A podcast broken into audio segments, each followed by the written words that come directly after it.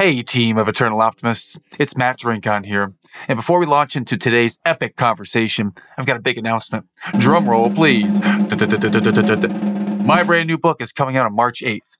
And perhaps even better news, you can get it for only 99 cents on Amazon that day. We don't run ads on the show. And if you ever want to give back and support the Eternal Optimist community, go to Amazon on March 8th and get the Kindle version for only 99 cents. Just search for the book title, The Eternal Optimist. It's never too late, and you can download it directly to your device. Now, let's get to the show. Welcome again, my friends, to the Eternal Optimist podcast, where we help by showing you hope and showing you that you can do it too through amazing stories and amazing people who are the definition of success today. Well, guess what? Each and every one of these people had to go through something deep and painful and challenging. And they we wonder if they were going to make it through, where many probably do not make it through some of the challenges that we hear in the show. Many do. And they do because there's something in them that drives them to keep going that pushes them through that next place. And the person you're going to hear from today, uh, out of her own mouth, she is going to tell you stories that will floor you uh, as to what she grew up in, the environment she grew up in. Extreme poverty. She grew up in a place where she was always under fearful eye of being injured or hurt uh, in some way from her family. So buckle up for this. It's an emotional discussion. There's some challenges in here that may bring up some stuff inside of each and every one of us. This is someone, my friend Rebecca Creel, who has overcome. And now the way that she is empowered to serve the community with what she does. She is a practicing family law attorney in Columbia, South Carolina, in a place where she goes to work every day and sees people, as she would say, on one of the worst days of their lives when they come to see an attorney about family things. And the way that she does this each and every day to serve people is truly inspirational. Rebecca is an amazing woman. She's an amazing mother and wife. She's someone who's been through a lot, and she will share without any holding back on today's conversation. I welcome you today to hear a story from an amazing woman, Rebecca Creel.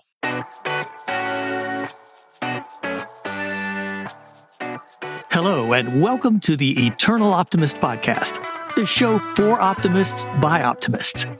This is the show for people who see the good in the world and want to make a positive difference in the lives of their families and communities. Each week, you'll hear inspiring stories that will get you thinking bigger and playing more offense in life.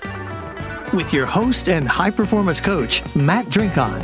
I would like to welcome to the show Rebecca Creel. Rebecca, good day. How are you today? I'm Jeanette. Thank you so much for having me. It's a pleasure and an honor. And for those who don't know you, I would love to ask you what might be three things that they should know about you just to get things kicked off. Well, I am a family court lawyer practicing throughout South Carolina, which I've been doing for almost 15 years now. I am married to the most brilliant IT person in the whole wide world and best daddy ever made, Ellis Creel, which is how we know you.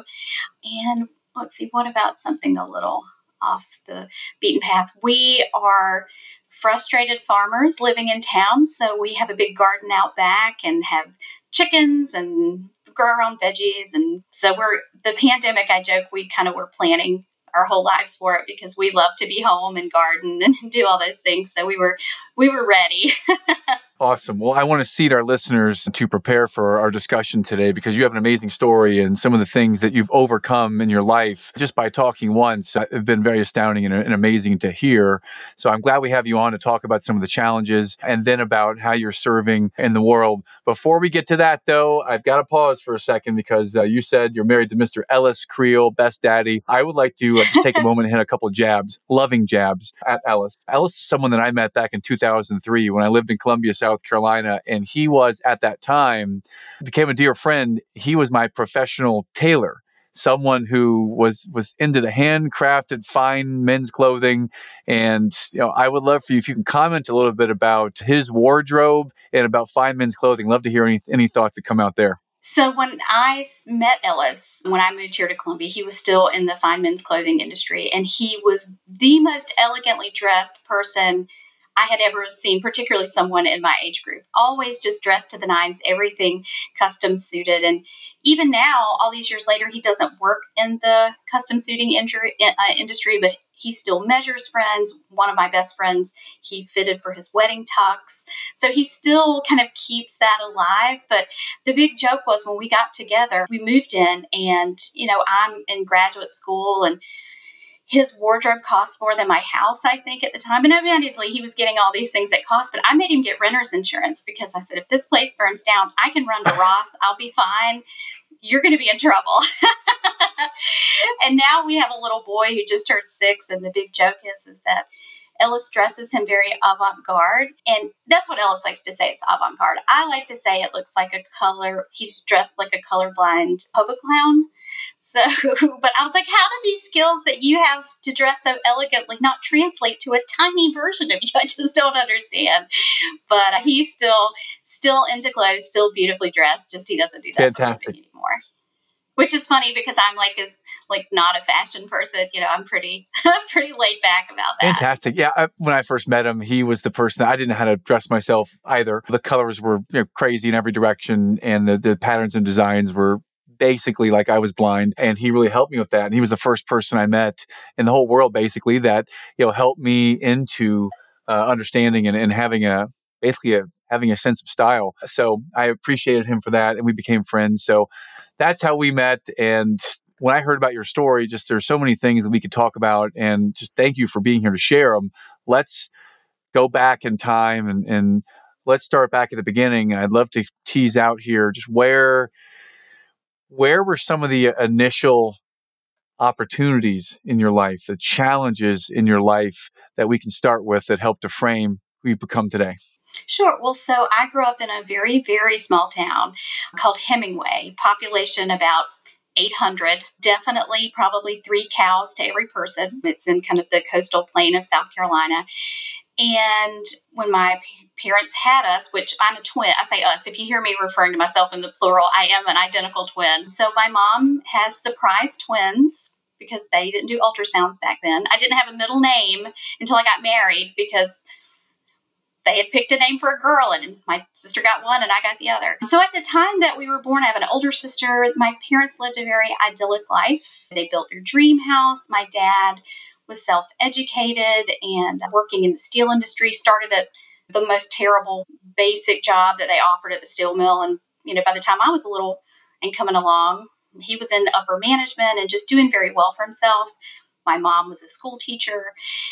And it was the 80s, and he developed a really significant drug problem. He went from you know, having his dream life, his dream wife, his beautiful home, to experimenting with cocaine and alcohol to the point that he lost his job, lost his family, and ultimately, I guess I was probably 15 or 16 by this time, but he ended up live he was living homeless living in a park in or in outside of Myrtle Beach and so so it's very interesting to me kind of as an adult looking back on that experience. And I was, I feel so incredibly fortunate because I was the kid in a lot of the cases that I work on now, where you have a parent with a really significant problem. And people are surprised to hear my story when I tell them about it because my husband calls it sunshine and buttercups. He's like, there's just nothing goes on in your life that you don't have a smile about. How is that even possible?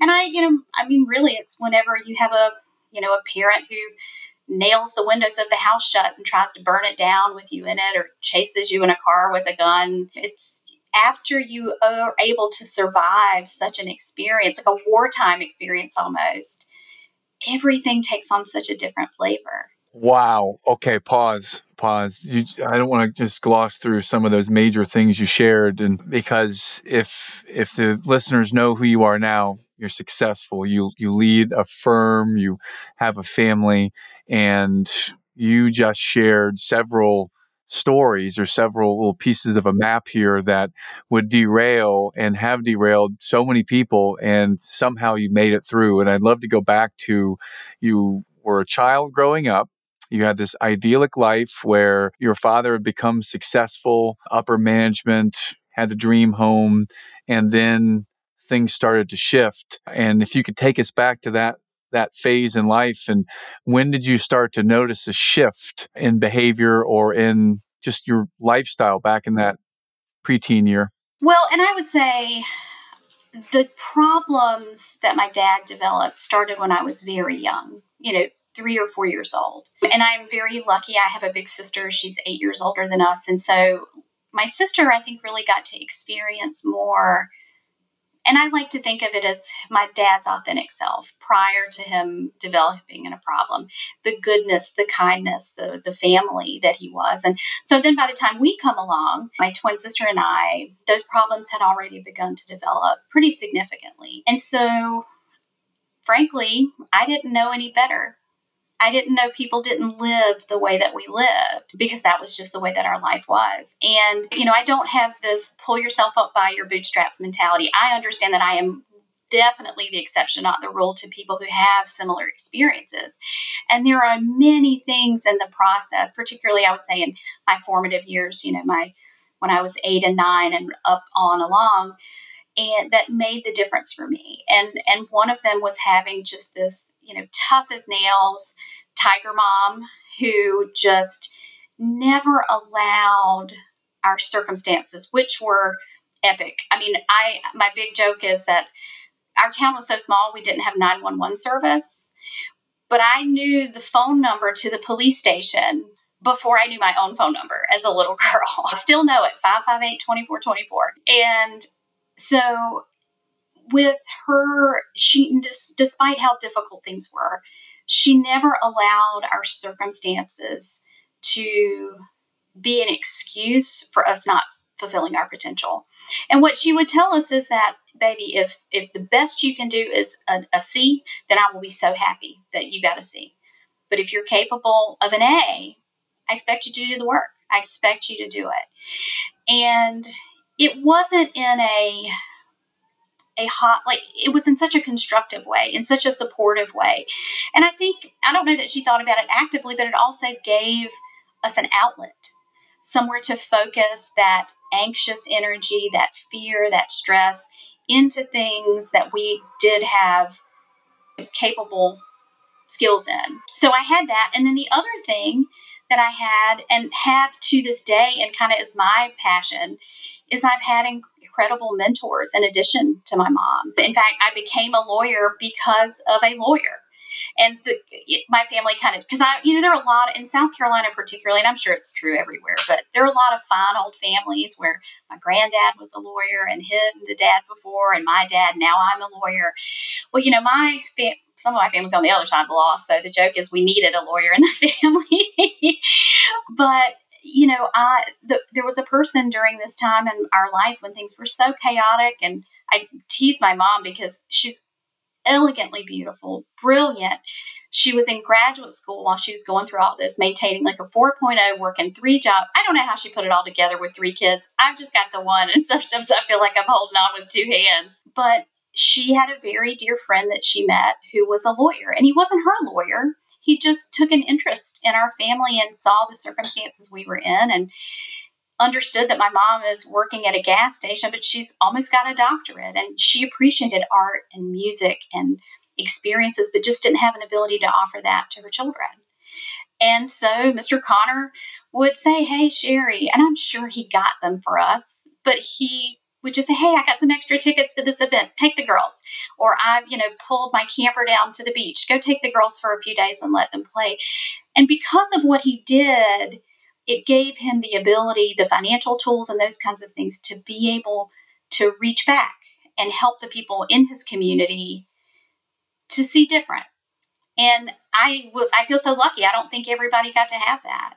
So that mentorship that he gave to me, even as a little girl, it changed the game. So that's what I think was different. So many amazing things you just shared. And I want to paint a picture of your mother, of who you've just described. And so you started with challenges. And in sharing the challenges, you've also shared some solutions. And one of the solutions, or one of the ways that that you found that you became sunshine and buttercups. You became an optimist. You became someone that has a great attitude around things. And and as as I'm witnessing right now, this great attitude and this this smile, I'm feeling the energy. You had a couple of things that were going for you. One of the things on your side is you had a mom who empowered you to have an outlet to focus your energy into something else. She was tough as nails. She herself is a great story of resilience and grit and love for those out there who may be in a, a spousal relationship that may be challenging. Then one strong parent made an incredible difference for you. And we're hearing that. And on the other side of it, if there's a parent that has a challenge with something, you know, that also as challenging as it may seem in the moment, has been something that has shaped you into this amazing human that I am now speaking with at this moment. All right. So there, there was something really, really positive that came from the challenge and some of the pain. Yes, for sure. Oh, sure. And even after all of things that we experienced with my dad, all of the fear, all of the chaos, you know, my mom, and I credit her this, and I, you know, advise clients they should have the same attitude. She never said an unkind word. She never said an unkind word about our dad. What she would say is, You all got the best of him and the best of me. So my dad was a very outgoing person. He just, he was one of those people that would tell a story, and oftentimes it was a joke and he would tell whine this incredible story and just have everyone on the edge of their seats. And then of course there's some ridiculous punchline at the end and everyone's groaning you know over his story. But but, but that is the personality that he had and that kind of larger than lifeness about him. I think also kind of it was the other side of the coin. But she never was unkind and i was very fortunate i was able to kind of make peace with him before he's passing. And I'm thankful for the things that the things about him that he gave me. Because my mom as tough as she is she's kind of an introvert and she's just a huge supporter of people but she would rather be in the background doing the supporting. And she's like i'm really glad that you got your dad's stage presence his theater you know that kind of theater of him. And i look at him with much kinder eyes now as a parent. They say being a mother change or being a parent changes everything, and it seems really hokey, but it really is the truth because your lens completely. I love the way right now you're talking about him, and it's it's it's not remorse, it's not disgust, it's not judgmental. You're sharing your story, and you're doing it with the kindness and an empathy and I can feel that. And I'm glad you're sharing this, how parenthood has helped you there. And I, feel a genuine kindness about you, Rebecca, because of these things. They didn't happen to you. They've helped to shape you into this person who's having this this great impact. So yeah, I wanted to put that out there. I'm feeling it right now. Well, thank you. Well, I just understanding what it means to be a parent only reminded me how hard that you know how, what a big monkey it must have been on his back you know that he was dealing with during that time and you know i don't excuse the things that he because I do think people have to make the choices in their life that lead them to where they are. But I just have a much bigger heart for him. And I was also very lucky. My mom remarried in my adolescent years, and it's the big joke in our family is my dad and my stepdad were both Larry. So everybody in the family was Larry. But so I had a very different experience as I got older with a step parent and you know having a blended family. And he was kind of the opposite end of you know he was you know my dad was kind of a, a, more i mean in his bad sense i would say like dad was aggressive aggressive. My stepdad was a little more passive in that way. So i joke that i kind of can handle all ends of the all ends of that. Um, but he was also just an incredibly hard worker. I mean he worked eight days wow. a week and which not necessarily always a great thing but just he was so serious about what he did and put so much passion into it that despite the workaholism, I've t- tried to take that away from him too. Fantastic. Wow. It, then when I when I first got to be a lawyer, I worked in the real estate industry, and he worked in banking. And so finally, in adulthood, I have this one thing that he is so jazzed about that I could bond with him over. I never knew that like HUDs were going to be the thing, and so we were able to bond in my early and you know that then we had something to really chat about and that he was passionate about. So well, I love the chronicle of, of the story and how it's evolved. You know, and it's it's it started in a place of challenge or a place of opportunity, however you frame it. It moved to a, a blended family, a blended opportunity, something different there. And now and we move forward to being an attorney and, and you had mentors along the way you had a tough as nails mom you became sunshine and buttercup so you've, you've shared a lot so far i'd love to go back and in the very beginning you you mentioned a couple of tiny details that were very intriguing i don't know how easy it is to talk about these things but you mentioned something along the lines of you know, nailing the window shut and burning the house Oh, if could you please take us back to to that because sure. that sounds like something that we probably don't have a frame for. Well, Matt, I'm happy. To, I'm happy to talk about it, and I actually humanizing that I think is so important. You know, you never know what goes on behind closed doors, these white picket fences. And I even think my mom, they built this big dream house together that my mom did design. And so in our little small community, my mom has you know, this big, beautiful home. And then inside, what was happening was so scary. So after my dad really kind of started abusing cocaine regularly and it had such a negative impact on his personality made him very aggressive you know paranoid just and he was running in very dangerous circles. It was just it really kind of changed the character of who he was and and he became very vengeful very angry towards my mom and there what so my mom again she's working all these jobs just trying to keep you know keep everything going and one day she noticed that the outlets beside her bed and in a couple other places in the house were no longer working. And frankly she didn't have time to get an electrician. We called my uncle who can do anything and he comes by. And my dad had rewired all of these outlets to catch fire. And my mom also would not run the air conditioning very much. And this is something in the like the low country part of South Carolina where it's 100% humidity and, you know, 99 degrees all summer. But we just didn't run the air conditioning. We would open the windows and, you know, kind of let the screens do their job as they did like that, you know, 100 years ago in the South. And all of a sudden we couldn't get the windows open. And my mom makes me like an Amazon. I mean, she is a teeny weeny little woman. And I think she had it in her mind that, you know, this the wood had swollen from the humidity, which is not uncommon, you know, where a window will get stuck because of the weather. So my uncle tries to put these windows up to while he was working upstairs where all these outlets are. And he says, Sherry, they're all nailed closed. I mean, somebody, and you know, we know that it had to have been him, has set this house up to be a fire trap and all the outlets were in her room. And it, he would do other kind of very paranoid things. I know my mom had this antique doll that she had when she was a little girl, so she's in her 70s now, but and it was a gift to her from a very dear family member. And one day, all the heads of there were, I think, two or three of them, all the heads just disappeared. And they were left, these headless dolls, just as an act of just terror to her. And yet she never, I mean, she, of course, I mean, we kind of didn't know any better. Again, like I said, this was just the way that our life was. But she, even in the face of all that, m- made us feel and did everything she could to let us know that it was that you know we're going to be okay as a team. And this was, like I said, in the 80s and 90s. Things were very different. Access you know, to help was a lot different.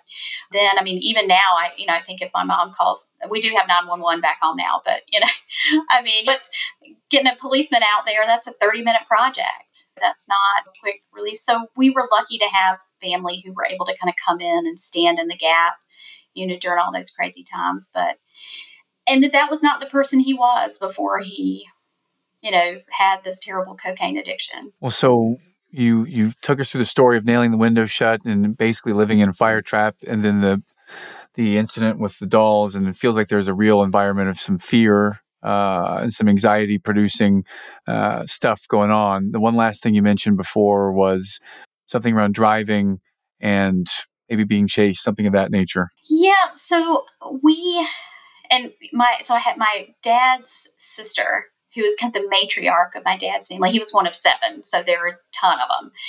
And we all kind of lived nearby. And his sister and her husband, we knew that if we could get to them, you know, if dad was being crazy, if he was doing whatever he was doing, if we could get in the car and get to Aunt Faye, we would be okay. Because my dad would listen to his sister, and my uncle was kind of a super alpha male. I mean, he just he he was a man of few words, but you just did not kind of cross him. You know, we knew that he would look out for us, and Dad knew better than to mess with him.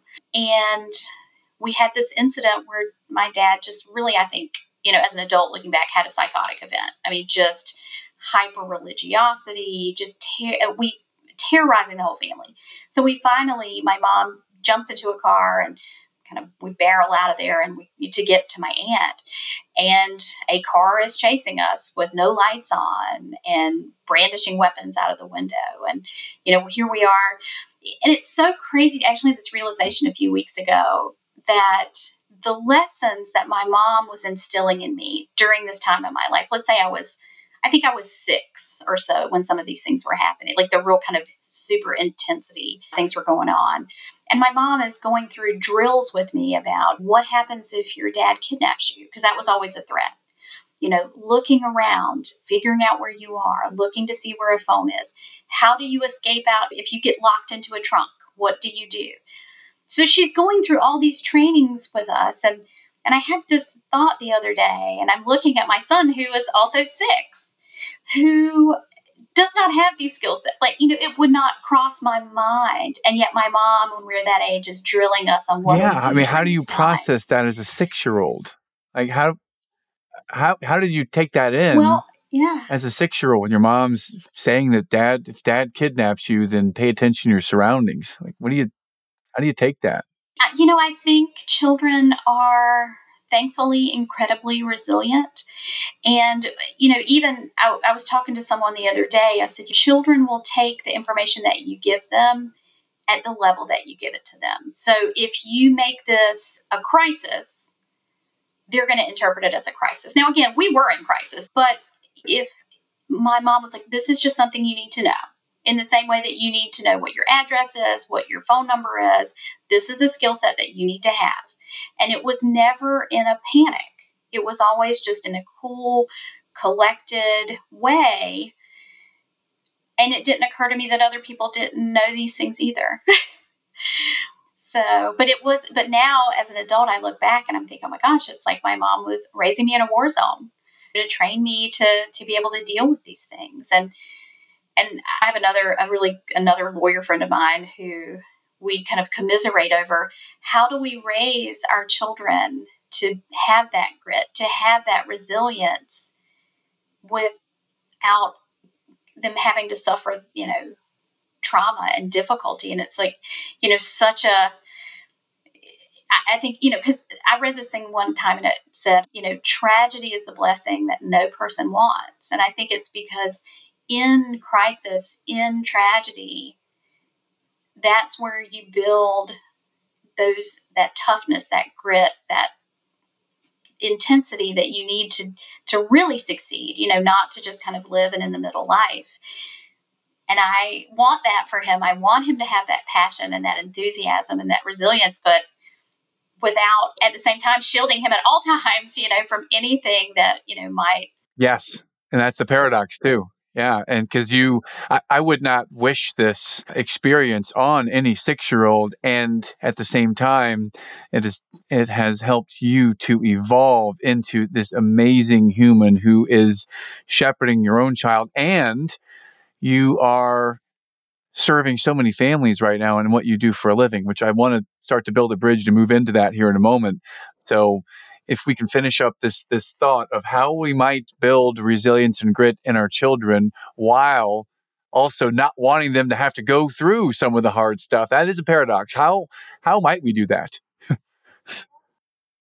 Wow the million dollar question. You know what i have really tried to do is look at not what happened but what my mom and my dad and my my stepdad who we adopted later this not what happened to us, but what they did to help us get through it. And so, you know, going through a tough time, and I think any toughness, whether it's, you know, if you think of it in degrees, if it's 100 degrees or, or 10 degrees, it's still your tough time. And, you know, my difficulty does not lessen or minimize what other people are going through, even if it's different. So when Francis has a challenge, you know, I'm hoping it's a 10, not a 100.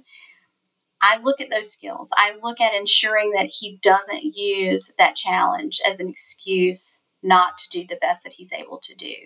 That he does not look at it as a roadblock, but a stepping stone to a next space for him. And and and then you know I because that's that the skill that she provided I think transcends the trauma and the difficulty.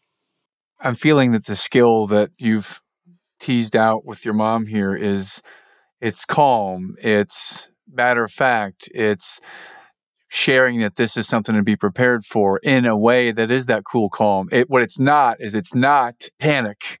It's not everything is an emergency. And internally, there always is some high level awareness that we may be on alert. She's not instilling panic in you, however. She's instilling in you cool, calm.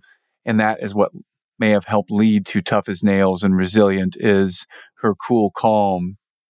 I can get it done. I, we can we can make this happen mentality. Well, and it's it's so funny to me because my mom jokes. She said, "I don't know how you were figured out a way to monetize the fact that you're really good in a crisis. But I, I joke that it's, you know, when you have had genuine crisis, when you have experienced genuine poverty, then you understand and can help guide people that are having a personal crisis that is not really you an off it's not a life altering it's not a life and death crisis and kind of help them manage that anxiety. Because just in the same way that you know a child is going to receive it the way that you deliver it i think it works for grown-ups in crisis too amazing perspective rebecca. Thank you for that. I, as much as you are able to or willing to share i'd love to go into how that cool calm tough as nails woman named rebecca creel that i'm looking at right now i'm going to just make the assumption here because i'm seeing it live that that mentality that your mother had you have that mentality.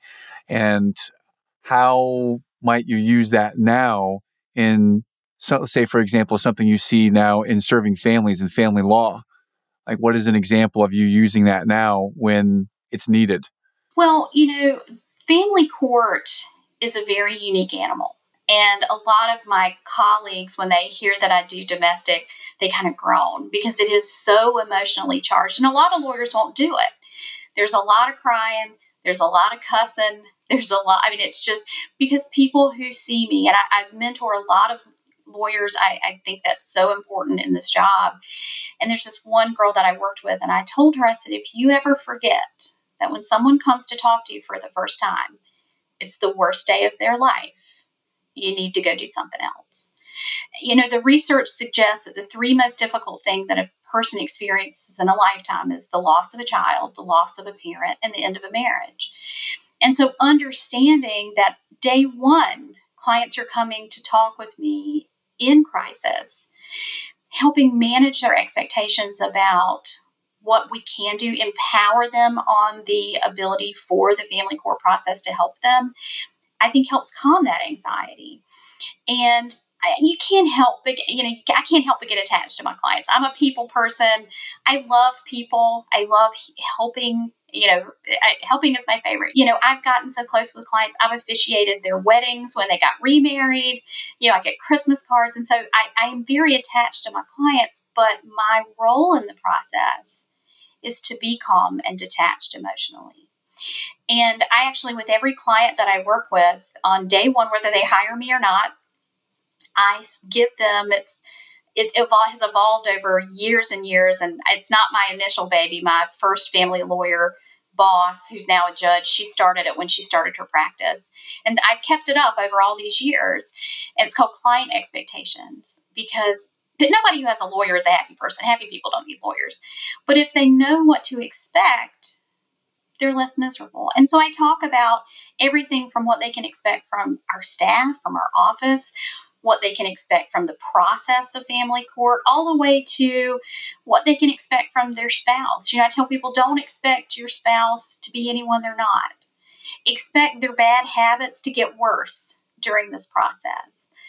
To try and lay a foundation for what the road is really going to look like for them. And that I think has translated very much from my experience growing up, where we had a groundwork. If this horrible thing happens, then here are the skill sets that you need to deal with them.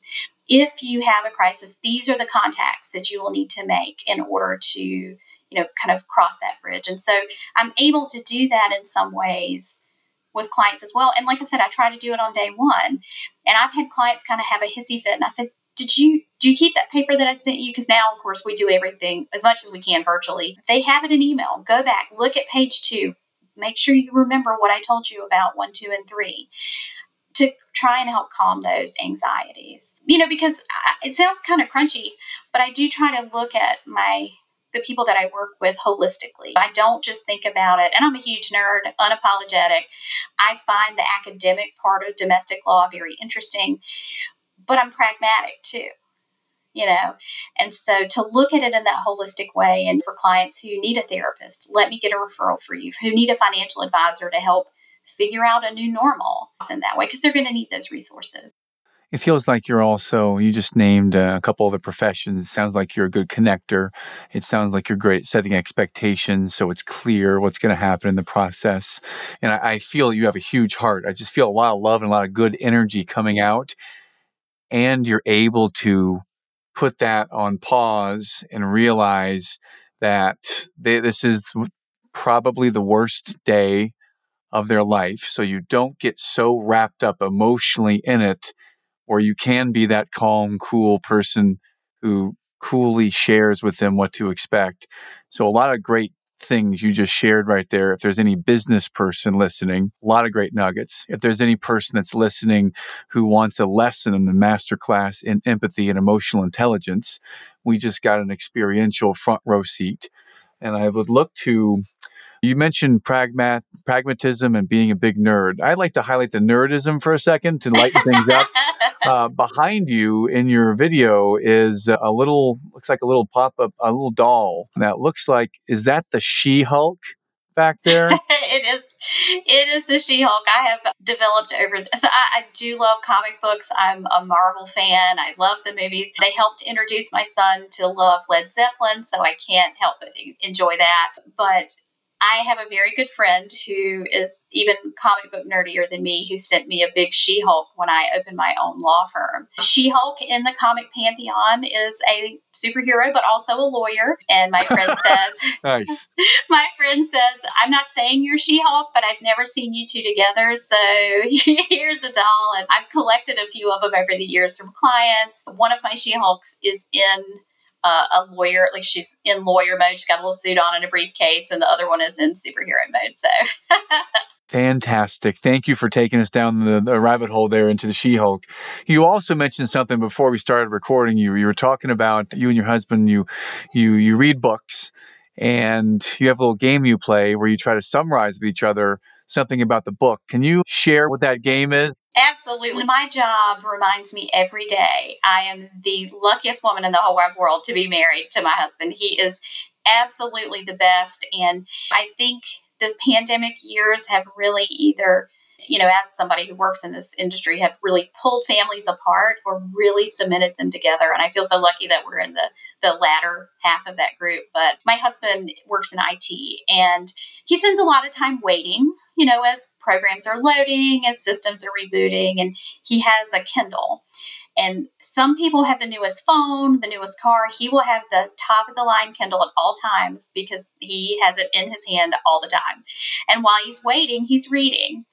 And he's always reading something nonfiction, which makes him great at dinner parties. He can talk about the composition of orange juice or the oyster industry in New York before the bay got poisoned but he also reads a lot of sci-fi and other, you know, fantasy fiction. And he reads so quickly that I can't keep up with what he's reading. And so we play a game called Three Words. And I he'll be reading his, he's got his Kindle in his hand. I say, tell me what you're reading in three words. And sometimes it's, you know, orange juice industry. And sometimes it's, zombie space pirates. so you know, he it really requires a lot of creativity from him to to get some of his really kind of crazy things that he reads down to three words. Fantastic story. I'd love to take it into a three word game with you. And if you were to say three words that were to describe why family law is something that's so meaningful to you, what might be your three words for that? I could do it in three phrases. I don't know if I could do it down to three words. Entrepreneurs always break the rules, so please feel free yeah. to, to edit the game into three phrases. Yes, so, sure. It. So one would be personal experience because I've been that kid. Two is academically stimulating. You know, family court is probably the only place that touches so many areas of the law. We're not just dealing with the family law, we deal with military law, ERISA, international jurisdictional issues. So there's a lot of nerdy lawyer, ner- you know, statutory information, and just that part of it is very interesting to me. And the third is storytelling. So when I was coming up, I did I was a band nerd and a theater nerd and loved to be in that environment and love storytelling. And that's what I get to do for a living. You know, family court in South Carolina, at least, a lot of it is done in writing, and you get to do really authentic, creative writing. And and my job, and I tell clients, my job is to tell your story. And so when I go through the intake process, and it kind of runs people off, some clients get a little intimidated by my consultation process, but I have clients do a very comprehensive novel where they are going through detailed facts, detailed financial information, so that I can understand before we ever give you really much legal advice, really what your story is. And then I get to take that and in all different kinds of ways get to tell people's story. And I love that. It's so creative, it's so satisfying, and, and for the clients too to get an opportunity to be heard because that is lacking for a lot of them to have ever really felt authentically heard.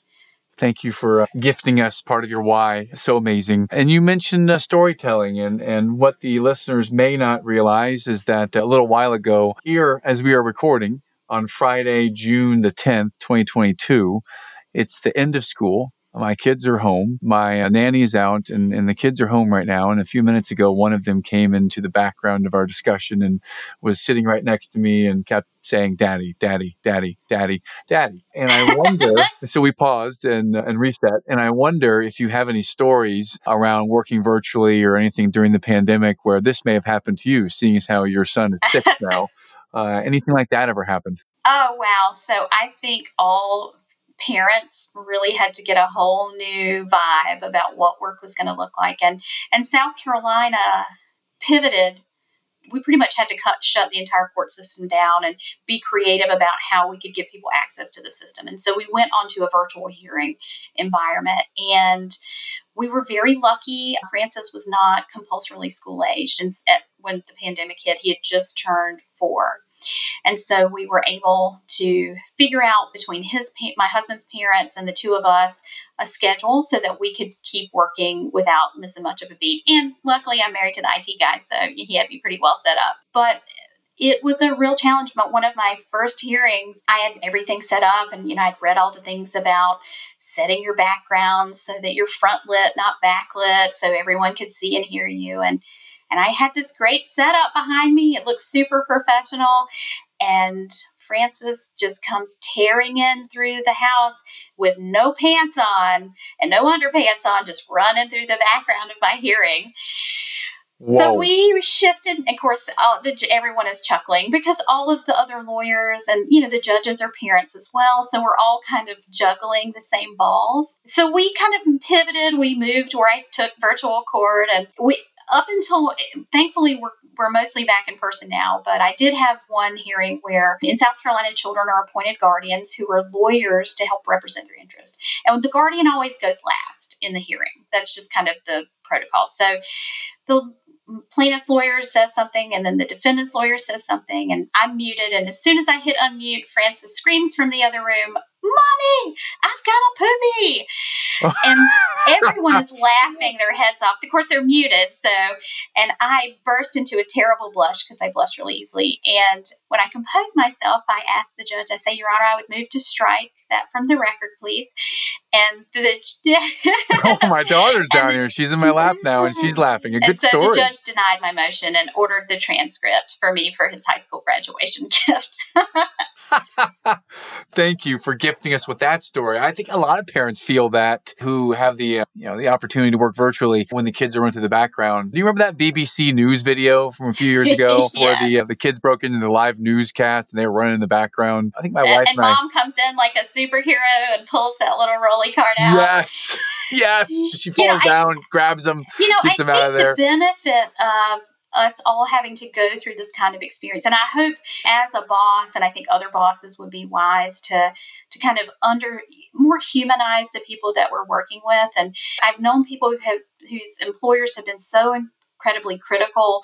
You know, if their children are making noise in the background during meetings, and everyone that works with us has a family you know whether they have children or not that's still a family that we're all having you know to kind of negotiate between the you know my mom is sick or the you know kids are home from school because there's a covid issue. And and i think it's humanized i hope for me i know the court system really humanized it for us and was very kind and patient with the parents and the with all the virtual experiences. But i hope and i as a boss you know i went to a I mean, if you can do the work on a boat, in a moat, at home, in the office, as long as work's getting done, I don't have a problem. You know, the phones, we set it up to ring everywhere.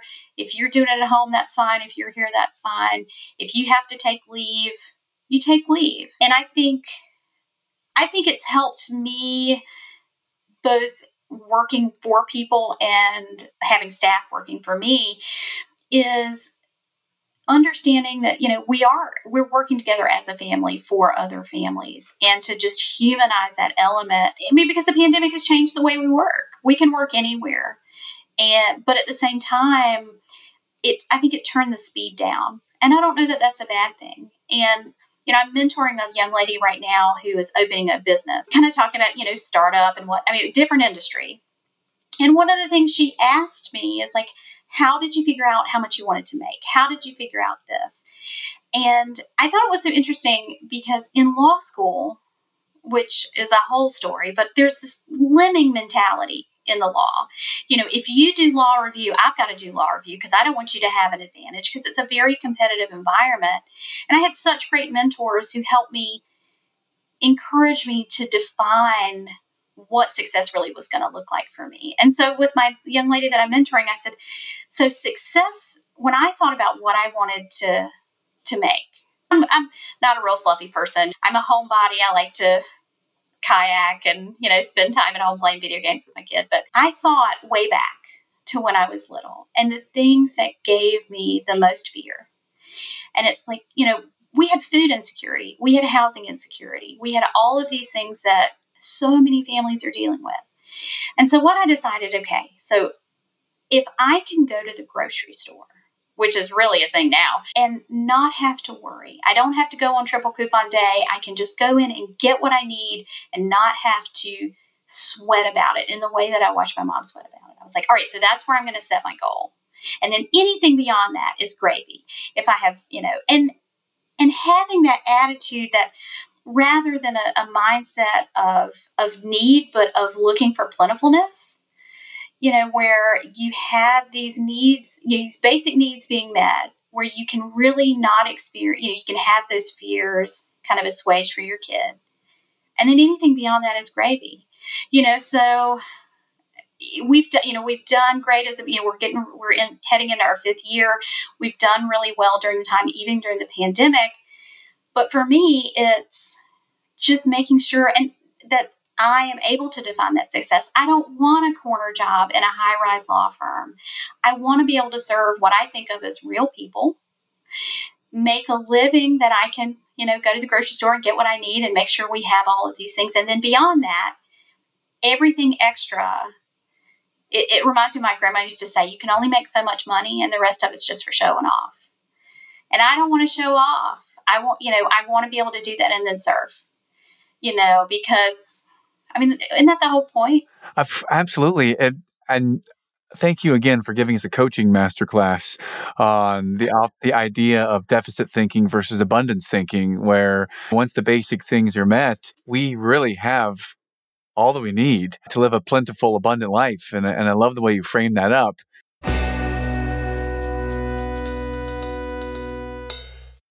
Today's podcast is sponsored by Tough as Nails Mentality. There's going to be tough things that happen in our lives, ladies and gentlemen. And when they do, it is our imperative, our requirement to show up with resilience and grit and to be tough as nails in our mentality. And that is born out of challenge. It's born out of frustration. It's born out of the hardest stuff imaginable that each and every one of us has ever been through tough as nails mentality. You're hearing it right now on this episode. So let's figure out how we all might develop tough as nails mentality and do it with a little bit of love and empathy in our hearts. Today's sponsor for the Eternal Optimist podcast. And a step before that, we were talking about our children and humanizing the workplace and how that might not be a bad thing. I, I, agree with you, Rebecca. I believe it's actually a very positive thing because so many people that I see that are out there working right now, they go to work all day, come home, whatever's left over, they give for the family. And it's like, the family can be an annoyance. And I love it. They can invite the family in or they can have a little more acceptance and tolerance start and then maybe acceptance and maybe abundance towards family when it comes to the work world. So I love that that you're doing that. And I think it's a great modeling for success for our children that when they try to join us on a call, as my daughter just did a moment ago. You might have seen. It's not, you know, quickly to to yell, get out. It's not quickly to say, "Hey, I will. I'll pay attention to you uh, tomorrow," but during the week I have to work. It's it's something where we can invite them in. So I love the way you're, you're, you're framing all these things. I'd love to move us to a place of asking for your advice. So let's imagine that there's a listener out there who's really connected with any of the things you shared, because you've shared a, a, vast array of knowledge and experience. So if they are connecting with something out there, and let's say that they have some fears, what might be a place or what might be a piece of advice you can offer someone who is overcoming a challenge or a fear or an insecurity? I passionately believe in mentoring, passionately. And as kind of a perfectionist, one of those people who just have always taken on, you know, all the work myself, I'll do it myself. I had to shift that model of thinking and lean on people who had a better experience. And so when I have fear, when I have frustrations about something, I unapologetically look to people who have a better skill set to me, who are smarter, who are more experienced, who have these skills so that I can pull from their strength. And so I encourage everyone, and I feel so lucky because I have had some of the most incredible mentors professionally and personally, and uh, anyone could dream of. But we can't just pull up. I think we have to turn around and hold the door open for other mentor know, mentees. And so we have a policy at our office. If a young lawyer calls or an old lawyer who doesn't necessarily have the specialty practice that you know they may have a some unique military family call question. The, the policy is you put them straight through. If I can be reached, I will be reached because the people who did that for me changed the course of my career. And so I think we have a duty, not just in the law, but in every industry. We want to leave a legacy behind us of excellence. And the only way that can happen is if those who have the skills are willing to freely give of their skills. And, you know, I I got a call yesterday from this young lawyer who I met just completely randomly. She cold called my office. And this was before I had my own practice, just cold called the office. I am a young lady. She was working at a daycare. I'm interested in being a lawyer and I want to talk to an actual lawyer, but I don't know any set the appointment. Let's go out to lunch. Let me tell you from my perspective what it's like to go to law school, what I wish I'd have known. If I can ever be of service to you, please don't hesitate to call me.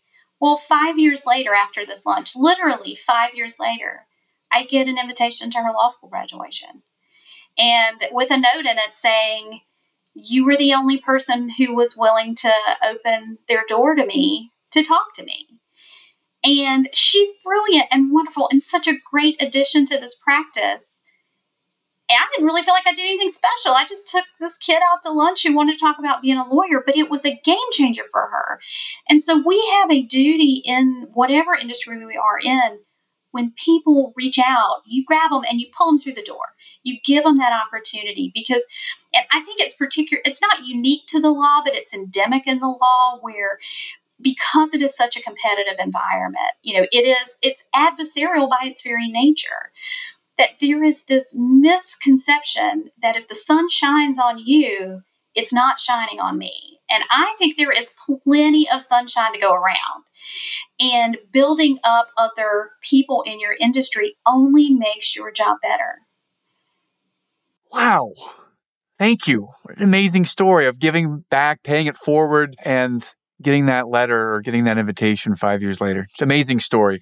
Rebecca, how might we find out more about you or find out what you're doing? How can our listeners connect with you and, and see what you're up to? Sure. Well, they can reach out to us. We're on social media Facebook, Instagram, kind of all of the platforms. I don't use Twitter.